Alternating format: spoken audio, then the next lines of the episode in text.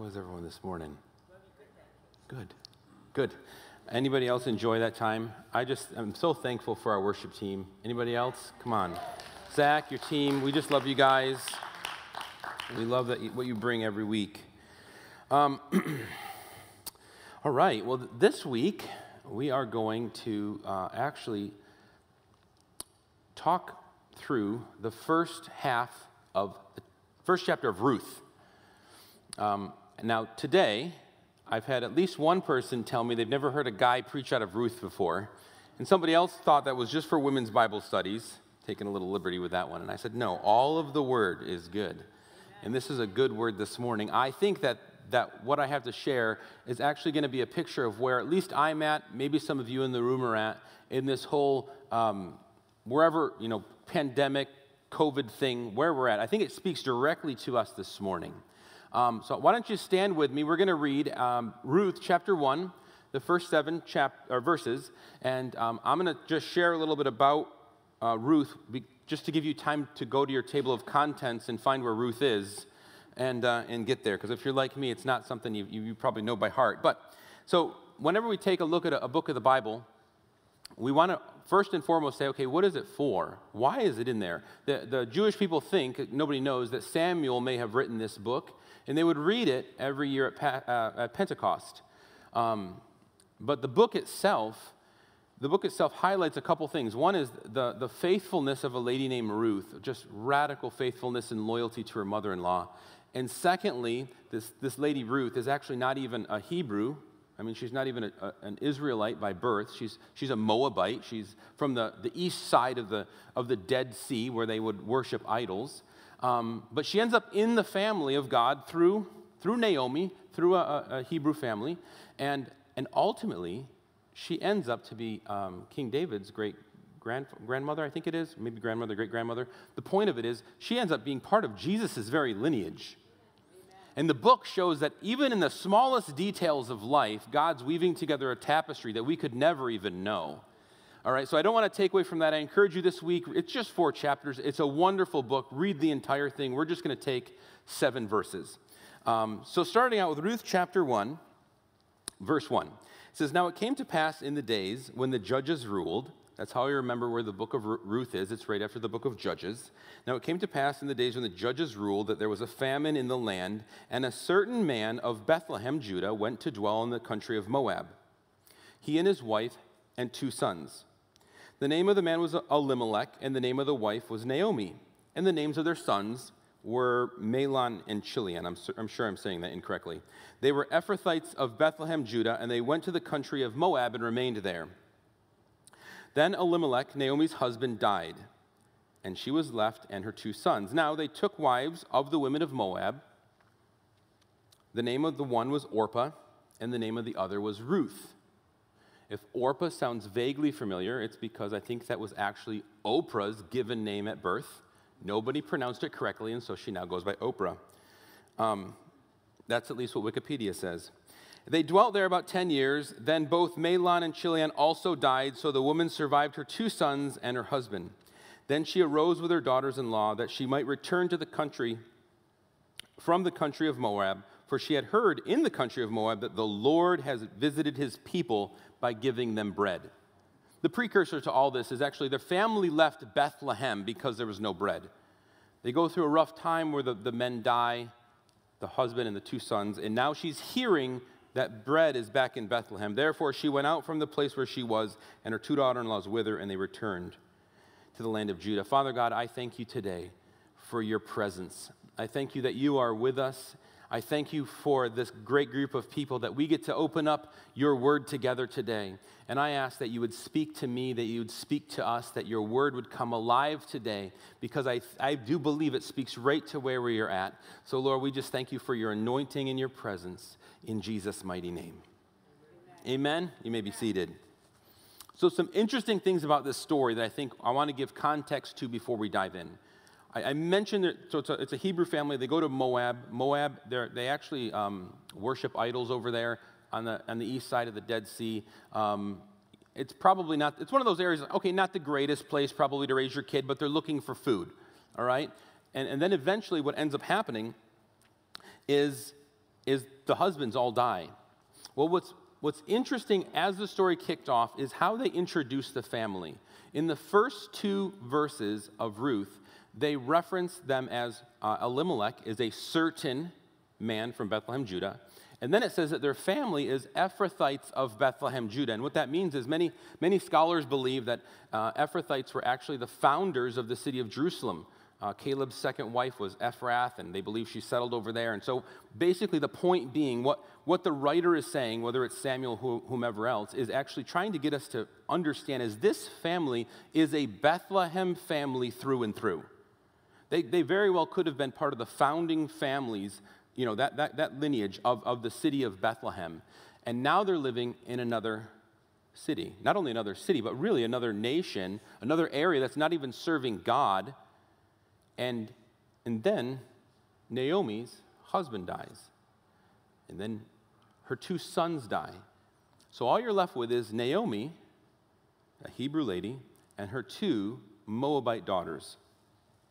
Now, back in this day, the husband is going to be pretty significant for a few reasons. A husband is going to be a, a, a great source of provision for the family, it's going to be a great source of protection for the family, and also as a, a patrilineal, patrilineal, I'm going to say that wrong, society, a great source of the, the family's heritage and ancestry is going to come through the, the father's line. Uh, the, the husband and the father of the family was, was crucially important. The, the, the husband, the father, would, would have kept a sense of normalcy into the family, kept a sense of, of, of protection and safety, and, and, and made everyone feel as if everything is going to be okay no matter where they're at. Anybody else have a dad like that? It's good to have a dad like that, right? Well, can you imagine for me for a minute if that normalcy is gone? Maybe, maybe their traditions get a little mixed up because dad's no longer there. They have to do things a little bit different. Maybe how they uh, even uh, approach God is different. Maybe, maybe because dad was the one who may have led the family in the worship of the Lord. Maybe they're, they're grieving the loss of that normalcy Maybe there's uh, financial instability because dad was the one who really made sure everything was okay. The husband is really the one that, that took that responsibility on their shoulders. And honestly, if I'm Naomi or I'm Ruth or Orpah, that, that these three women, there's a slight possibility, or great, that it could be a, rather fearful time. You don't, know what's, you don't know what's out in front of you right now. You don't know where we're going. And I would suggest that many of us, like them, may be feeling the same thing the, the, the best way that I could put it is it, it feels like as if the rug's been pulled out from under us. Do you know what I'm saying? Anybody else feel like that a little bit? So my question becomes what do we do in our life when the rug gets pulled out from under us? How do we respond and where do we go? Well, it's interesting in verse 6 it says, Then she, speaking of Naomi, arose with her daughters in law that she might return from the country of Moab it's insinuating she's going to go back to Bethlehem.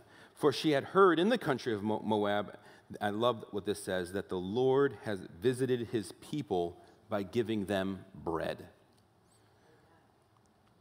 Uh, yeah, isn't that amazing? So, this is where I'm stuck at. It's interesting that they identified the family as such a Bethlehem family because Bethlehem actually means house of bread. Isn't it ironic that the people of God had to leave the house of bread because there was no bread, go into Moab, and now they're going back because they realize God, I love this verse, had visited his people and given them bread. All throughout the Bible, from, from the Old to the New, you can look at bread, and it, generally symbolizes uh, one thing, and it's, it's the presence of God with his people. In, in Moses' tabernacle, I think it's in Exodus 25, it talks about the showbread always had to be out in the tabernacle as a testimony to the, to the Jewish people that God was with them and always providing. It always had, it actually says it always has to be in the presence of the Lord. The bread had to be there. In the New Testament, what do we do? Uh, around here, we do it once a month, we take communion. And what did Jesus say to do? Do this in remembrance of me. Who is he? He was declared to be Emmanuel, God with us. It's a declaration that God is with his people. He's present with us in every area of our life. And so I find it really interesting that, the, that Naomi's reaction when everything gets pulled out from under her and she doesn't know where to go and her normalcy's gone, she says, I need to go back to the house of God, bread. I would say it this way I need to go back to the presence of God. I need to remember and reorient my life back to who God is in my life and give Him first and foremost pr- uh, place in my heart. So we're living in days when our traditions, our provisions, our protections seem to have been changed at the very least. Some of you may say taken away. I don't know where we're all at. But I want to share two examples um, with you of personally how I've walked through this in the last, I don't know, four to five months. Anybody else have a rather interesting last four or five, six months? if every hand's not up, I don't know what planet you are from. Um, now, I want to be careful because I'm going to talk about two things that are highly divisive, and I really want to be careful. To, uh, I'm going to talk about COVID, and I'm going to talk about the government. And what I don't want to do is project what I feel the Lord's spoken to me on you. All right? You get your own word from God. I'm just sharing you mine. Um, and I also don't want to bring any sort of shame or division because that's not my purpose. My point is, I want to share with you how the Lord has walked me through coming back to the house of bread in his presence processing how, what to do when the rug's been pulled out from underneath me. Is that all right? Amen. So give me lots of grace because this, I, was, I, I, I shared um, I, with this with Justin, I, Pastor Justin. I said, hey, this is what I want to do. And he just was like, he paused a moment and he said, good luck with that, Tom. I said, well, I just really feel it's been processing within me because I, last thing I want to do is bring any division or shame on anybody because that's not my point. My point is, I think it'd be helpful to share my heart. So, when the COVID thing happened at the very beginning in March, do, do we all remember what those um, projections from London, I think it was, came out? If we summed it all up, we're all going to die. Pretty much, right? I mean, it, it, there, there was like millions of people that were going to die, and the projections, God bless the people that do the projections. I'm not criticizing them. They have a hard job, so whatever. It's neither here nor there. Um, but the truth of the matter is, if you were anything like me, there's a slight possibility you may have dealt with a smidgen of fear. Anybody else? I, or am I the only unholy one here? Um, fear is normal. The psalm says this about fear it says, When I fear, I put my trust in God. And what that means is fear is not bad. There's nothing wrong with fear, it's an emotion. But when fear takes over the whole of my heart, that's when I need to come back to the house of bread and reorient myself to the presence of God. So, this is what happened with me. Now, I want to give you some context um, because some of you may not know me very well or may never have heard these stories, but um, my context is I've, i grew up, um, once I got saved as a teenager, I grew up around the power of God my whole life.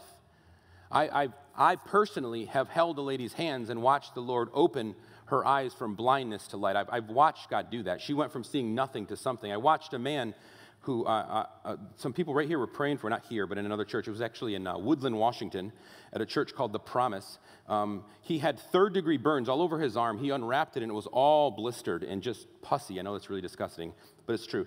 I watched a guy come up, touch his hand, and the Lord gave him new skin right in front of my eyes.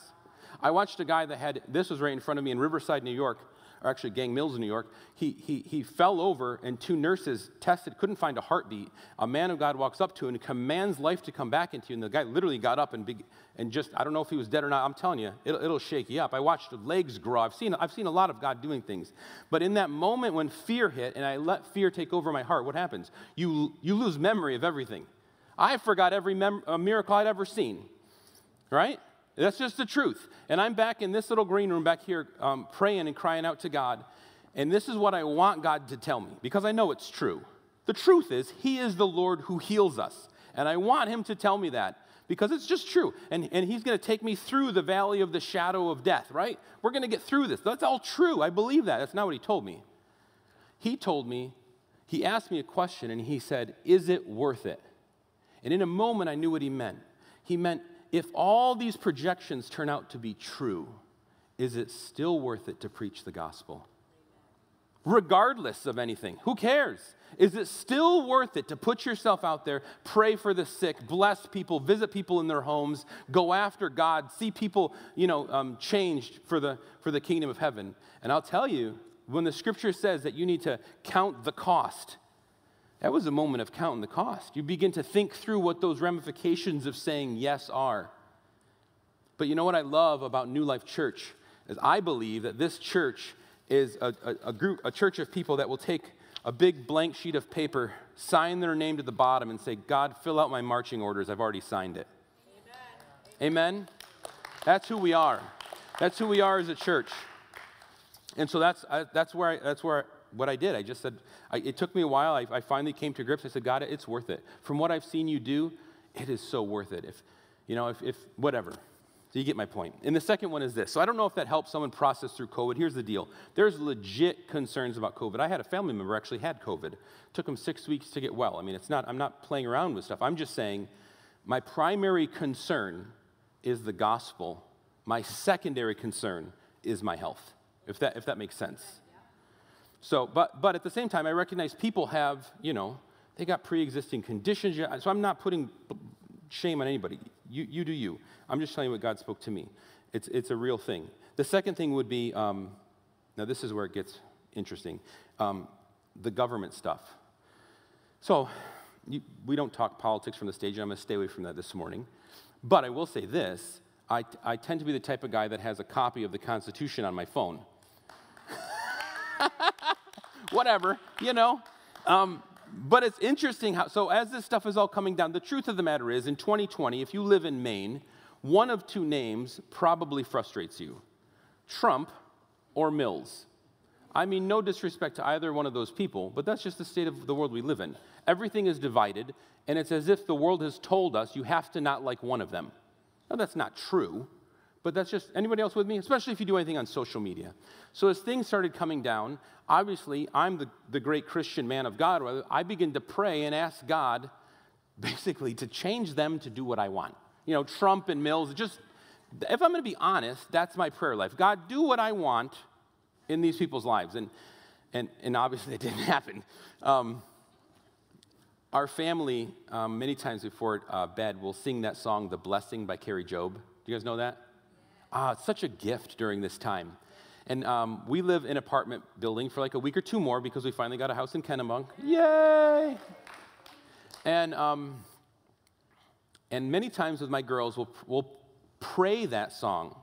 When uh, my family member had COVID, we prayed for her. We literally would just pray her name into that song, God bless her. For, we'll pray for our neighbors, our kids. We'll just ask God to bless our neighbors and favor our neighbors and all that. And wouldn't you know, right in the middle of that, God asks me to pray that song for the politician who frustrates me more than anything. And I said, No, God, I actually want you to change this person. And God says, No, no, you don't understand. That's secondary. Primary is, I love that person that you feel so frustrated by. What if you began to just pray my blessing on her? Pray my favor on her family because they're going through a lot. How many know her? You're any politician right now. I don't care which side anything you're on. You and your family are going through a lot. There's no way you're not. What if the church rised up and began to just pray, God, would you bless them? No matter what side of the aisle, they, it doesn't matter. God, would your favor come upon them? We ask that you would bless their families and their children and their children's children. God, what if the righteous did rule? What if you came down and your hand came upon the leaders in our nation and we cared more about their heart than their policies? We cared more about them as people than we did about what they put on TV and in the, in the, in the newspaper. And I'll tell you what, um, that it's changed everything for how I pray. Now, what it's funny when you talk about these things, it's all in what I'm not saying. I'm not saying we shouldn't take care of ourselves and protect ourselves because of COVID. I'm not saying that at all. And I'm also not saying we shouldn't be politically active and we shouldn't do all those things. But what I am saying is at the end of the day, the Lord revealed to me one thing. Both my fear with COVID and my fear of this governmental stuff were rooted in the same thing, and it's called self preservation, worrying about me and nowhere in the Gospels can I find Jesus tell me to worry about me.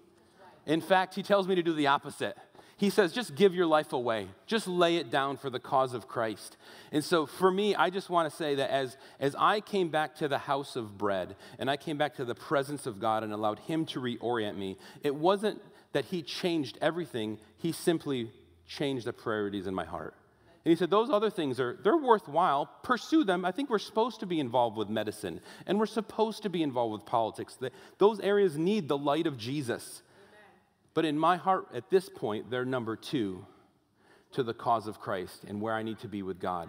And I would say, as a, as a directive word, one of the, the best things we can do as a church is realize that right now is a key season to guard our heart, for out of it flow the issues of life. That's what the proverb says. And so I, I, would encourage us if you're struggling with anything, go back to God and work through God, how do I guard my heart in a way that honors you at the same time loves people. Amen. Amen. Jesus was misunderstood all the time because he honored God and loved people. He didn't care about being misunderstood. He just wanted to honor God and, and, and love people. And that's what we're supposed to do. So, uh, all right, I, I, did miss a verse. You know, when we were talking about bread, Jesus actually calls himself, I am the bread of life. So it points us right back to Jesus. Amen? Amen. So, fear. Those, those two things breathe fear. And I just want to say this for any of our, uh, any fellow Star Wars fans. Um, it's this little meme I have of Yoda. So you all have to read it in Yoda's voice in your own head. But where he says, Fear is the path to the dark side, fear leads to anger, anger to hate, and hate to suffering. It may not be exactly biblical, but there's truth there. There's a natural fear and there's a supernatural fear. And I want to say if we're dealing with the supernatural fear today, the love of Jesus can come and break that thing off our heart. And I pray that happens for you and me as we, as we uh, move through this this morning. All right. So that's just kind of my, my little piece. I don't know if it was helpful to you guys to kind of hear how I process through those two things. you need to sit there every time I preach. Uh, let me remind you about Ruth. So, this is, this is kind of the rest of the story of Ruth and Naomi, at least in chapter one. Is Naomi gets to a place where she's deciding she's going back to the house of bread. She's going to Bethlehem. She's going back to that place that's her foundation that she knows this is where God wants me. And she tells Orpah and Ruth, the two Moabite ladies, Well, why don't you go back to your own hometown? You're young still, you'll find another husband, you know, that's going to be better for you because I'm old. I'm not going to have any more kids. You're not going to you're not going to wait for my my sons if I have more sons to grow up and be their husband. So instead of being a widow your whole life, go back. Orpah says, "Okay, see, I'm out of here." Ruth says something that's probably the most um, remembered line in the whole book of Ruth. And it's this. She looks at, just, just visualize this. As Naomi is saying, hey, I'm going back home. I'm kind of giving up on this. Moab. This isn't working. I need to get out of here. You go, go save yourself. It's that self-preservation thing. You go save yourself. Ruth bucks up against that self-preservation thing, and she says no. She looks Naomi in the eye, and she says, Naomi, wherever you go, I will go. Wherever you lodge, I will lodge. Your people will become my people. Your God will become my God. And listen to this. She says, where you die, I'll die. Man, she killed that self preservation thing. She just decided to lay it all on the line and say, you know what? I'm going to be faithful to you. And I want to I wanna encourage us as a church um, that this is the season for faithfulness. Right now, there's friendships that need faithfulness. You know, you got a friend that's going through a broken marriage. What they need to hear from you is, I'm not going to leave you. I don't care how messy this gets. I'm standing with you through this whole process. You got someone that has a, a, a diagnosis or a health problem, especially during this time, which is so difficult. The hard part might be I don't know how to stand next to them because I physically can't get close to them. But what they need is for us to pick up the phone and say, How do I do that? How do I support you? How do I stand with you? What do you need during this time? Because even though you haven't asked, I need to, I need to be the faithful friend during this time. You know, the messiness of life generally scares us away, or it creates something in us where we're like, I don't know how to do that. I don't know how to help my friend right now who can't even leave the house, so we just don't we just don't pick up the phone. We just anybody else ever do that? You just don't know how to do it. So rather than jump in, you just kind of pull away a little bit. I want to encourage us, New Life Church. It's the season to push in. Don't pull away. Find that friend, find that person at church you haven't seen in a while. Get their email, get their phone number, reach out to them and say, What do you need? How can I pray for you? How can I stand with you during, during this season? Because it really is a picture of Jesus. Jesus said these words He said, I'll never leave you nor forsake you. Amen. One, a pastor down at, um, I think it's uh, uh, Jimmy Evans is his name. He says it this way. He says that word forsake you actually means I'll never turn my face away from you. I'll, you'll, you'll always be in my view. And I think that's, that's, the, that's the thing. Right now, as things get really messy and things just aren't normal, Jesus is saying, I'm not going to abandon you when you need me the most. Here's the deal. Why do I say this? Why am I encouraging everyone to just give, give it their all to be faithful because no matter what happens with the government or with COVID, you are still the salt of the earth. You are still the light of the world. If there's any hope, it's from people that, that b- believe in the gospel of Jesus Christ. If there's any hope, it's from us that are filled with His Holy Spirit. And the last thing we need to do is do nothing. Amen? We need to be full on out there.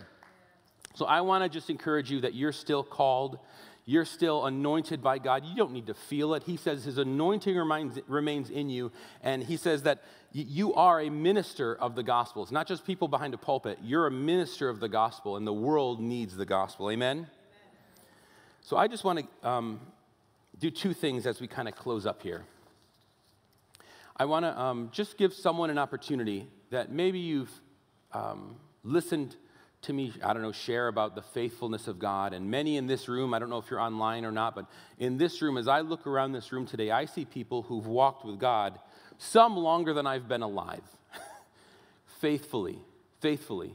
And, and I know some of their stories, and some of those stories aren't the easiest stories, but they've walked with God. And so I want to encourage you out there, if you're, if you're listening online and, and, and you just need that shoulder to cry and you're, you're looking for forgiveness because you know your life is all messed up, you're looking for that hope that I'm talking about, I just want to say it's only found in Jesus.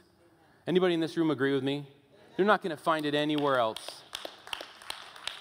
There, there's going to be a link online that's going to pop up shortly that's going to say, hey, do you need prayer? And when that link pops up, would you just click it? Someone's going to actually reach out to you personally and pray with you. And I just want you to just, just say to them, hey, I want what Pastor Tom has. Today is, is my day. I need to go from darkness to light. You know, Jesus doesn't make bad people good, He makes dead people alive. Amen. Amen. Here it is. So if this, if this little prayer helps somebody, it's not magic, but I just want us to take a moment and just allow people to kind of hear. Hear what could be a prayer that would just kind of set us set us on the right path. The Gospel of John, Jesus says, I am the bread of life. And the truth is, if you don't have Jesus, you don't have life. You have something that looks like it, but it's not true, right? Jesus is where life comes from. It says that God so loved the world that he gave his only son that whoever believes on him could go, um, that whoever believes on him shall not perish, but shall have eternal life. There's actually a day coming back where the Bible says that Jesus is coming on the clouds that we're going to look up, we're going to see him, and we're going to meet him in the air, those that call on the name of the Lord. And if, if that's you, if you, and you might even say, Tom, I have no idea what you're talking about, but something inside of me says, I want what you have. It's a, it's a good way to start. So why don't we just bow our hearts and pray this with me wherever you're at. If that's you, just God, I know that I'm a sinner. My life has not lived up to your standard. I recognize you sent Jesus into the world he suffered and died on a cross as payment for my sin.